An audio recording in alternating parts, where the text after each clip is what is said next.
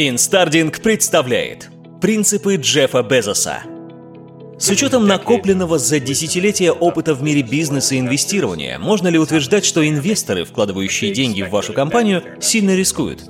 Я думаю, акции всех интернет-компаний подвержены чрезвычайно сильной волатильности, даже в долгосрочной перспективе. В долгосрочной перспективе я верю, что в будущем появится очень много успешных компаний, рожденных на просторах сети. У них будут огромные рыночные капитализации и так далее. Я также верю, что на сегодняшний момент очень сложно предугадать, какие именно компании превратятся в таких гигантов. Вы можете делать ставки на этот счет. И, как мне кажется, если Amazon.com так и не удастся стать одной из крупнейших компаний, рожденных в интернете, нам будет некого винить, кроме самих себя, и мы будем очень в себе разочарованы. Но нет никаких гарантий. Крайне сложно делать прогнозы в этом отношении. Если можно было бы вернуться в прошлое и еще раз взглянуть на компании, созданные во время революции персональных компьютеров в 1980 году, вам вряд ли удалось бы определить пятерку лидеров будущего. Я имею в виду пятерку самых крупных лидеров, успешных фирм на самом деле было много. В нашей сфере есть небольшие отличия. Большую важность может иметь название бренда, также возрастающая доходность может быть больше, но я убежден в том, что если вы сможете полностью сфокусироваться на отличном обслуживании клиентов, дадите им возможность выбора, обеспечите простоту использования вашего продукта, установите невысокие цены и предоставите необходимое количество информации для совершения покупки, если вы сможете дать клиентам все это, плюс отличное обслуживание. К примеру, наши игрушки и электронику покупатели могут вернуть в течение 30 дней. Если вы сможете сделать все это, то я думаю, у вас есть отличный шанс на успех. Ваша компания осуществляет свой бизнес уже не только в интернете, то есть вы сейчас также занимаете миллионы квадратных метров недвижимости. Товарные запасы компании огромные и продолжают расти. В деятельности компании на данный момент участвуют тысячи сотрудников. Да, сейчас у нас больше трех тысяч сотрудников, а распределительные центры занимают более 4 миллионов квадратных метров. Я этими фактами очень горжусь, поскольку благодаря наличию нескольких распределительных центров по всей стране мы можем разместить товар как можно ближе к потребителю, осуществлять доставку товаров покупателям довольно быстро, что поднимает наш уровень обслуживания клиентов. В этом и заключается наша основная цель. Если у Amazon.com и есть какая-то одна цель, то это всеобъемлющее внимание к клиентскому опыту. Именно для этого и предназначены распределительные центры. Для меня не важно, являемся ли мы на 100% интернет-компанией или нет. Для меня важно, чтобы наша компания обеспечивала наилучший сервис для своих клиентов. Интернет интернет, это вообще никакого значения не имеет. Да, но вашим инвесторам важно знать, вкладывают ли они средства. Нет, моим инвесторам должно быть важно, что они вкладывают средства в компанию, которая всецело сфокусирована на предоставлении лучшего сервиса по обслуживанию клиентов. В долгосрочной перспективе нет никакой разницы между интересами клиентов и интересами акционеров. Такие же аргументы могут предоставить и ребята из Walmart, к примеру. Разве нет?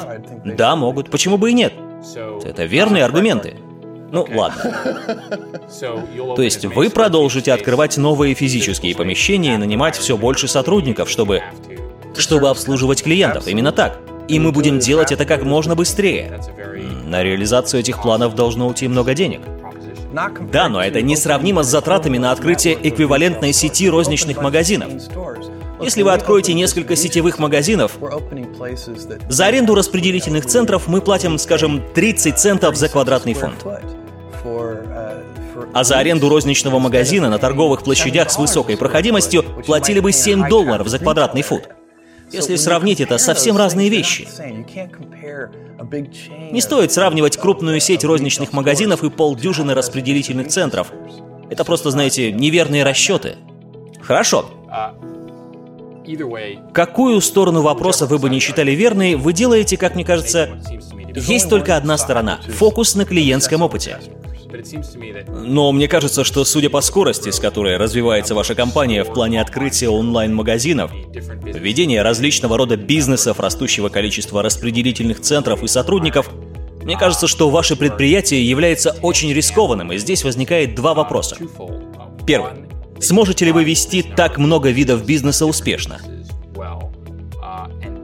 И второй, удастся ли вам генерировать устойчивую прибыль, продавая огромное количество продукции с учетом очень незначительного уровня рентабельности продаж. Я всецело соглашаюсь с первым вопросом. Нет никаких гарантий, что Amazon.com может стать успешной компанией. То, что мы пытаемся сделать, очень сложно. Риск провала при исполнении велик. Мы ведем крайне сложный бизнес. Мы растем очень быстро, добавляем все новые и новые категории товаров, расширяем свою географию. Мы пробуем совершенно незнакомые бизнес-модели, включая в нее такие вещи, как аукционы.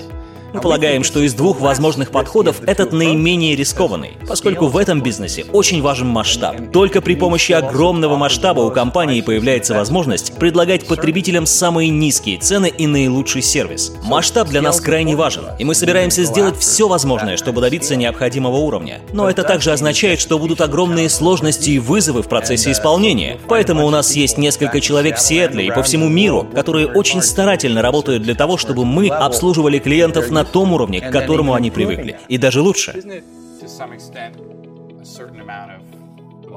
Не думаете ли вы, что действуете, при всем уважении, чрезмерно самонадеянно, когда полагаете, что можете ворваться в бизнес, в ведении которого у вас нет никакого опыта, и буквально в одночасье войти в несколько видов бизнеса, превратиться в лучшую компанию в этих областях, стать лидером на рынке и превзойти те другие компании, которые занимаются этими видами бизнеса вот уже на протяжении десятилетий, если не больше. Я так не думаю. Когда мы впервые начали продавать книги 4 года назад, все вокруг твердили нам, что мы ничего не смыслим в бизнесе по продаже книг. И это было действительно так. Но мы сфокусировались на высоком уровне обслуживания клиентов и теперь знаем очень много о книгах.